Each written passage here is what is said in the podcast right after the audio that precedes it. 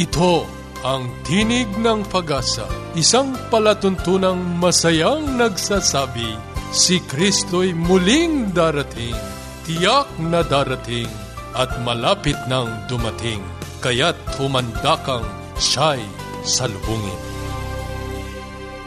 Kayo'y sumusubaybay sa Tinig ng Pag-asa, ang programang hatid sa inyo ng Adventist World Radio. Ito po si Joe Orbe Jr., ako po ay mananatiling kasama ninyo sa pagtatanghal dito pa rin sa inyong natatanging programa, Tinig ng Pag-asa.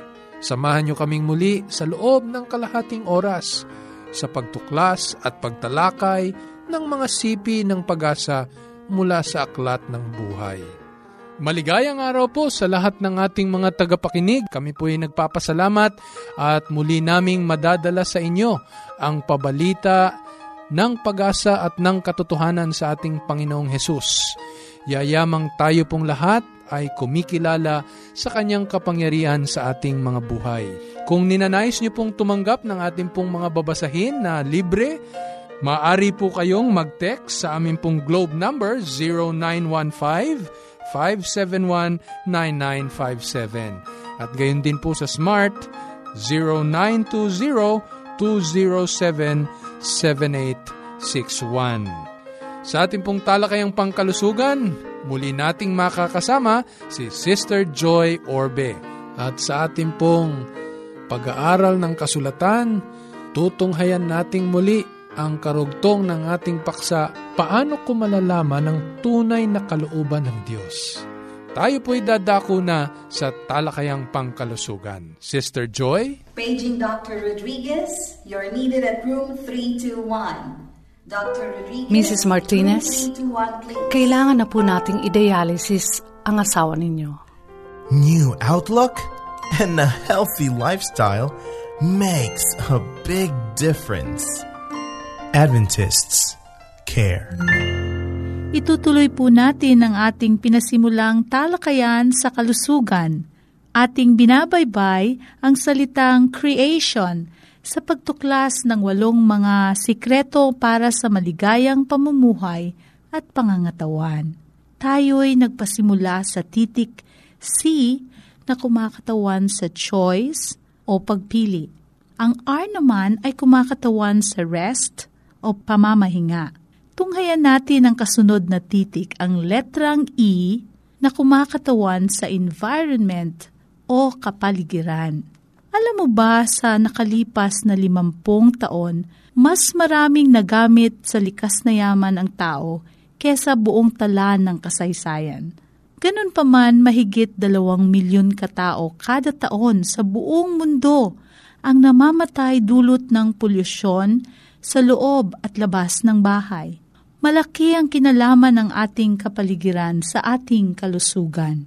Katunayan, nilalang ng Diyos ang tao hindi lamang upang tamasain ang kagandahan ng kalikasan, kundi maging tagapangalaga din ng kapaligiran.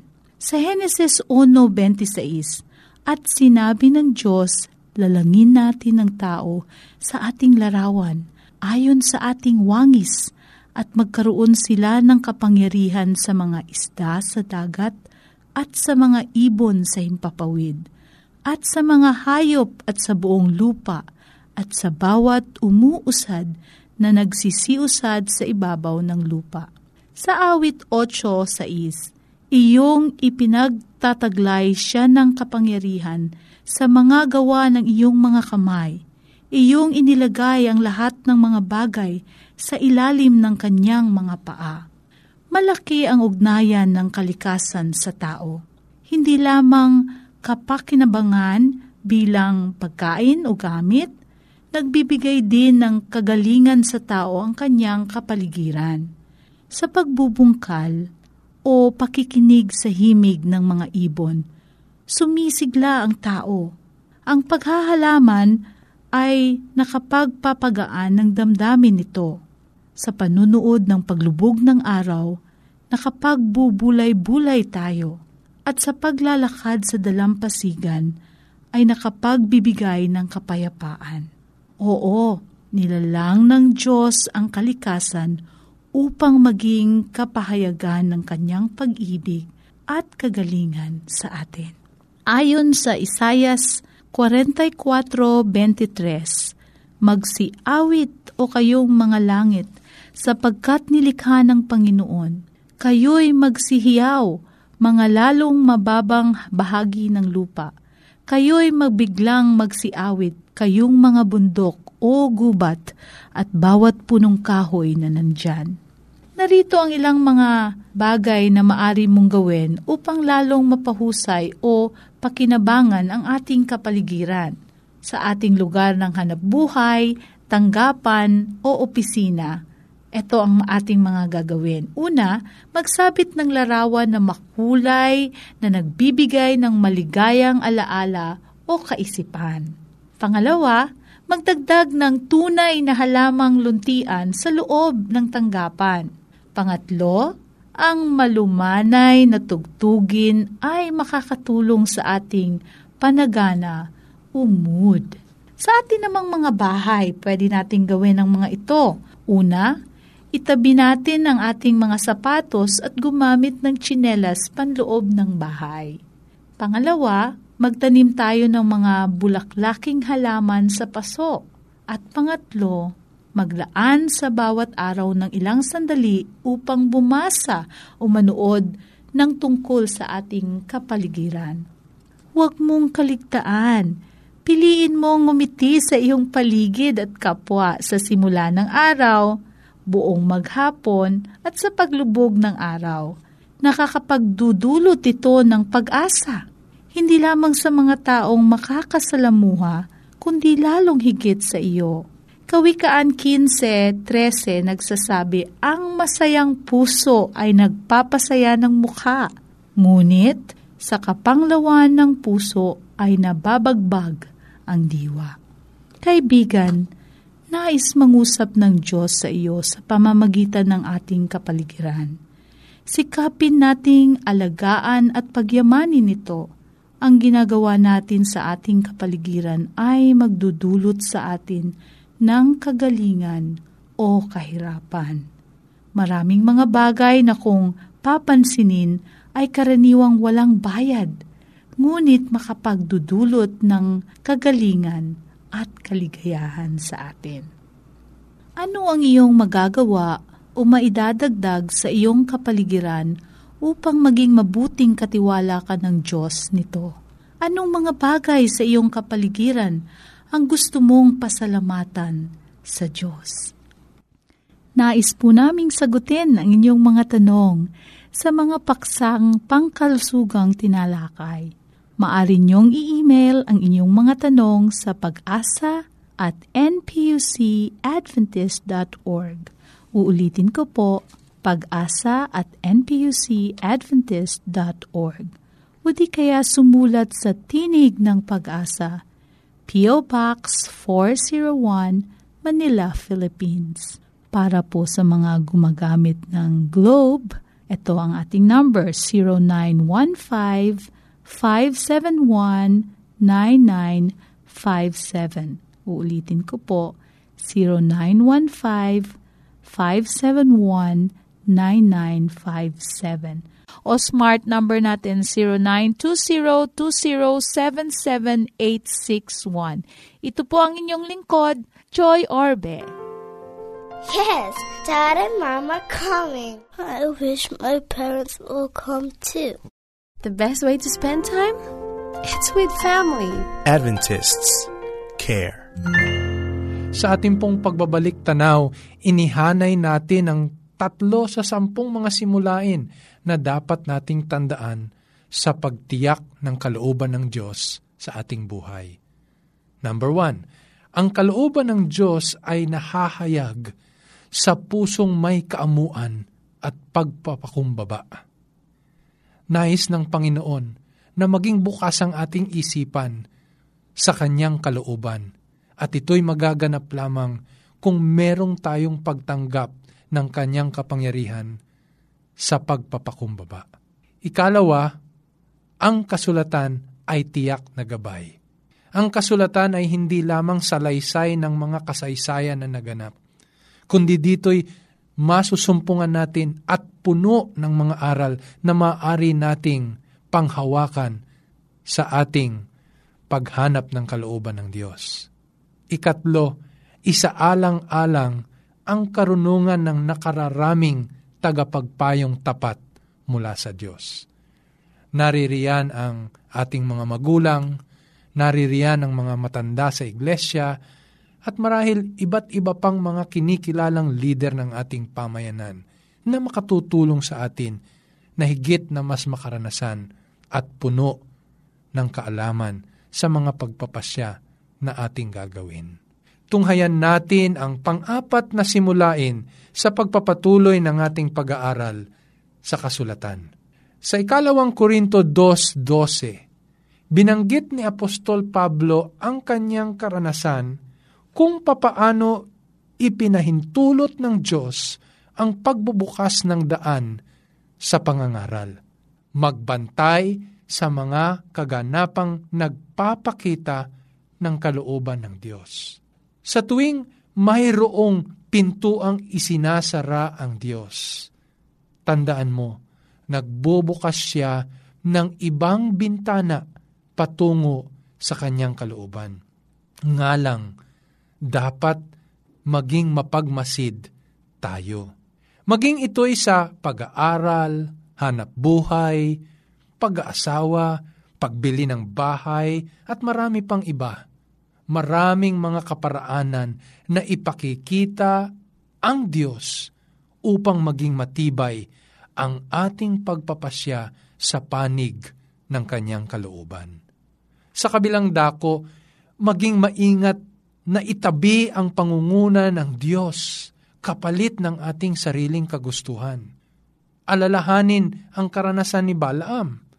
Huwag paayunin ang Diyos sa sarili nating kagustuhan.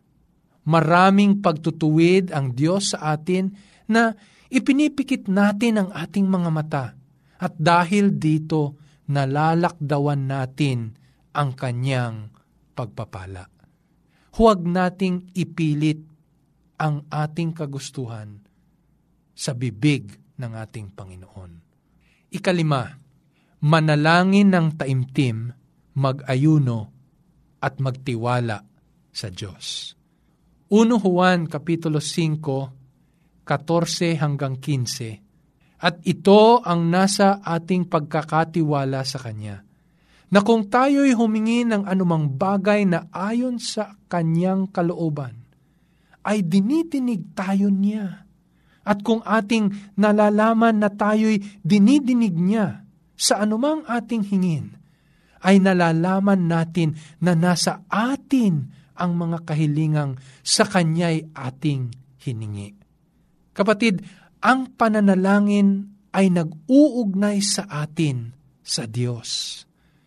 Sabik ang ating Panginoong Diyos na pakinggan ang ating mga kahilingan at tuparin ang kanyang mga pangako. Nais niyang maging kaibigan natin. Katulad ng ating pakikipag-usap sa ating mga matalik na kaibigan. Ganito rin ang ninanais ng Panginoon mula sa atin. Ganito pa ang pahayag ni Jesus sa Juan 15.15. 15 ang sabi niya, hindi ko na kayo tatawaging mga alipin, sapagkat hindi nalalaman ng alipin kung ano ang ginagawa ng kanyang Panginoon. Ngunit tinatawag ko kayong mga kaibigan, sapagkat ang lahat ng mga bagay na narinig ko sa aking Ama ay mga ipinakikilala ko sa inyo. Katulad ng ating mga kaibigan, oo, nananabik na makipagtalakayan, makipag-usap sa atin ang Diyos. Dagdag sa pananalangin, ang pag-aayuno ay naghahanda sa atin sa pag-unawa ng kalooban din ng Diyos. Maraming halimbawa nito sa kasaysayan ng Biblia na naitala. Sa ikalawang Kronika 20, itinaguyod ng Diyos ang bayan ng Israel laban sa kanilang kaaway. Sa bagong tipan naman, sa gawa 13, sa pagtatalaga kay Barnabas at Saul para sa Ebanghelyo, ang mga alagad ng unang iglesia ay nananalangin ng taimtim at nag-ayuno. Tandaan natin na ang pag-aayuno ay hindi pagkuha ng pag-ayo ng Diyos sa ating kahilingan, kundi naglalagay ito sa atin sa mainam na pagtanggap ng kanyang kalooban, ano paman ito. Tinuturuan tayo na magtiwala sa Diyos. Lalo na sa mga bagay na hindi natin lubos na maunawaan sa pangkasalukuyan, katulad ng sakit na namamayani sa atin. O di kaya ay mga suliranin na hanggang sa sandaling ito ay hindi natin lubos na maunawaan kung bakit ipinahihintulot ng Diyos. Subalit kaibigan, natitiyak ko na may payak na layunin ang Panginoon sa mga bagay na yan. Kawikaan 3, 5 hanggang 6. Ang sabi ng kasulatan, Tumiwala ka sa Panginoon ng buong puso mo. At huwag kang manalig sa iyong sariling kaunawaan. Kilalanin mo siya sa lahat ng iyong mga lakad at kanyang ituturo ang iyong mga landas. Oo, kaibigan, ang Diyos hanggang ngayon ay nagtuturo sa mga landas na dapat nating tahakin. Kung ito'y kanyang kalooban, titiyakin ng Diyos na ito'y magaganap ayon sa takdang panahon. Ang bahagi naman natin ay ang magtiwala sa Kanya.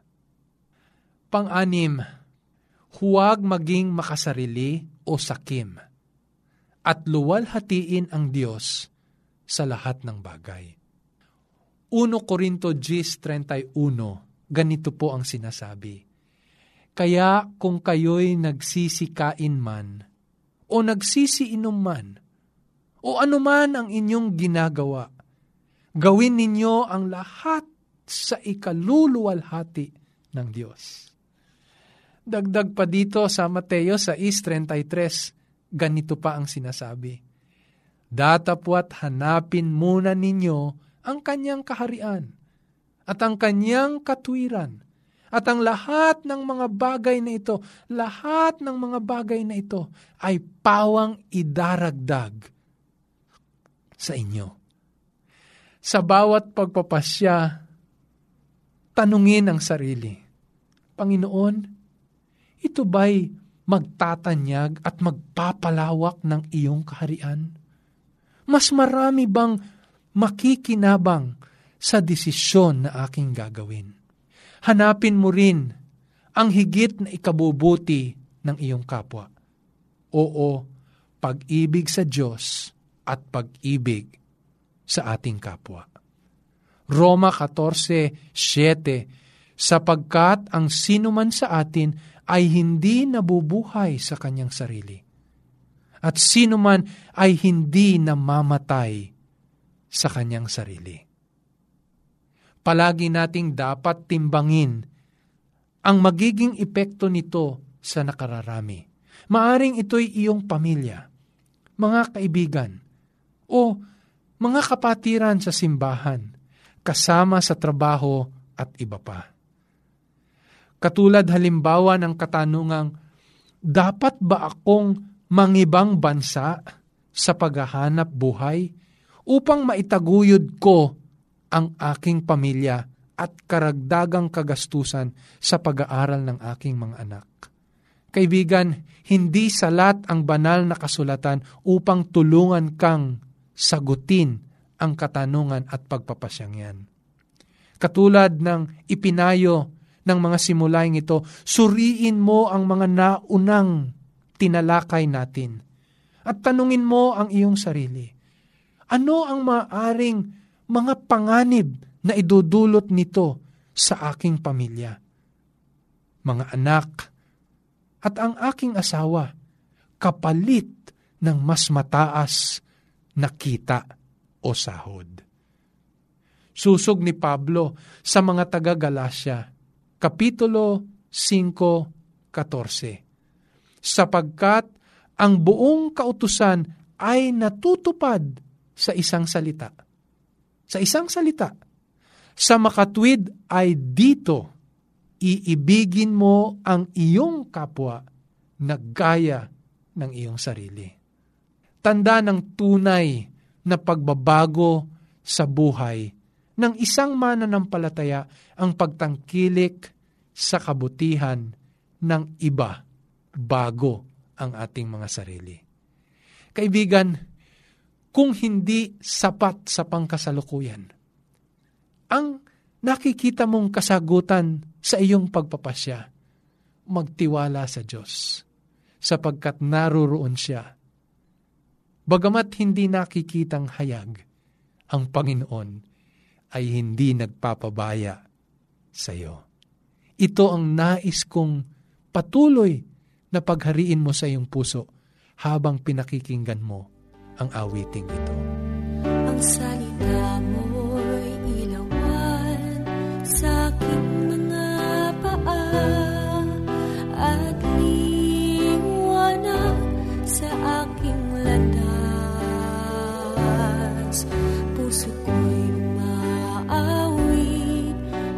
ng labis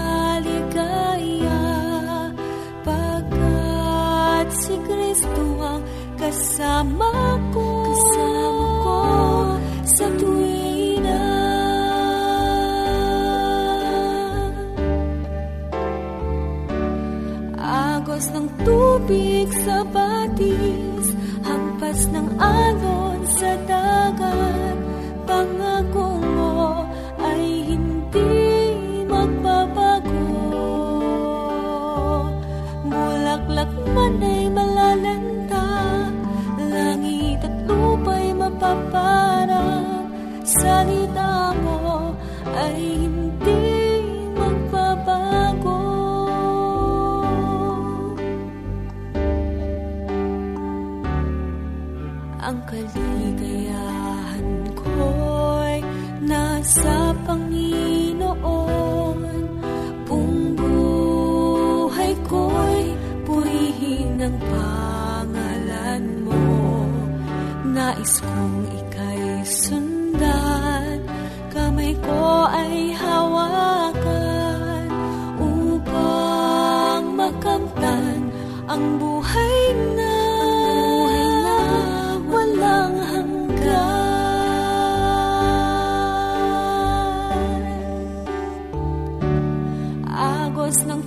tubig sa batis, hampas ng alon sa dagat, pangako mo ay hindi magbabago.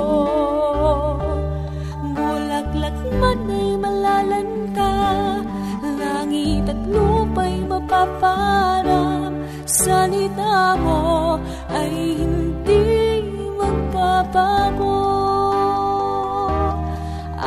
Agos ng tubig sa batis, hampas ng alon sa dagat, pangako mo ay hindi magbabago.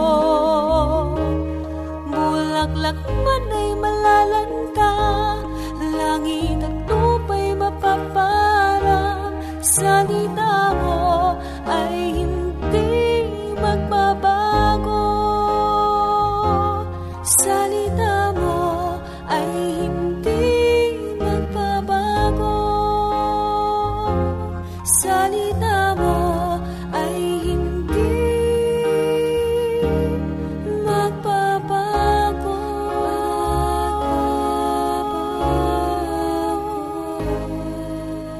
Sana'y nakinabang po kayo sa ating paksa. Patuloy nawa tayong humawak na matibay sa pag-asa na ipinagkakaloob ng kasulatan.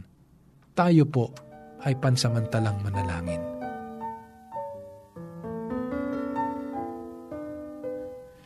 Makapangyarihang Diyos, hindi nagkukulang sa lahat ng aming pangangailangan. Ikaw ang nananatiling tugon sa aming mga suliranin. Maghari kayo sa aming mga kaisipan. Tanggalin ninyo sa amin ang pag-aalinlangan sa iyong pag-ibig at sa iyong pagtataguyod sa aming mga buhay. Panginoon, lalo nawa kaming maging matibay sa aming paniniwala na sa dulo ng kadiliman, naroroon kayong naghihintay at nagsasabing, Pumarito ka aking anak at magmana ng mga pagpapala sapagkat tumalima ka sa akin at ikaw ay nagpatuloy sa pagtitiwala. Sa pangalan ni Jesus. Amen.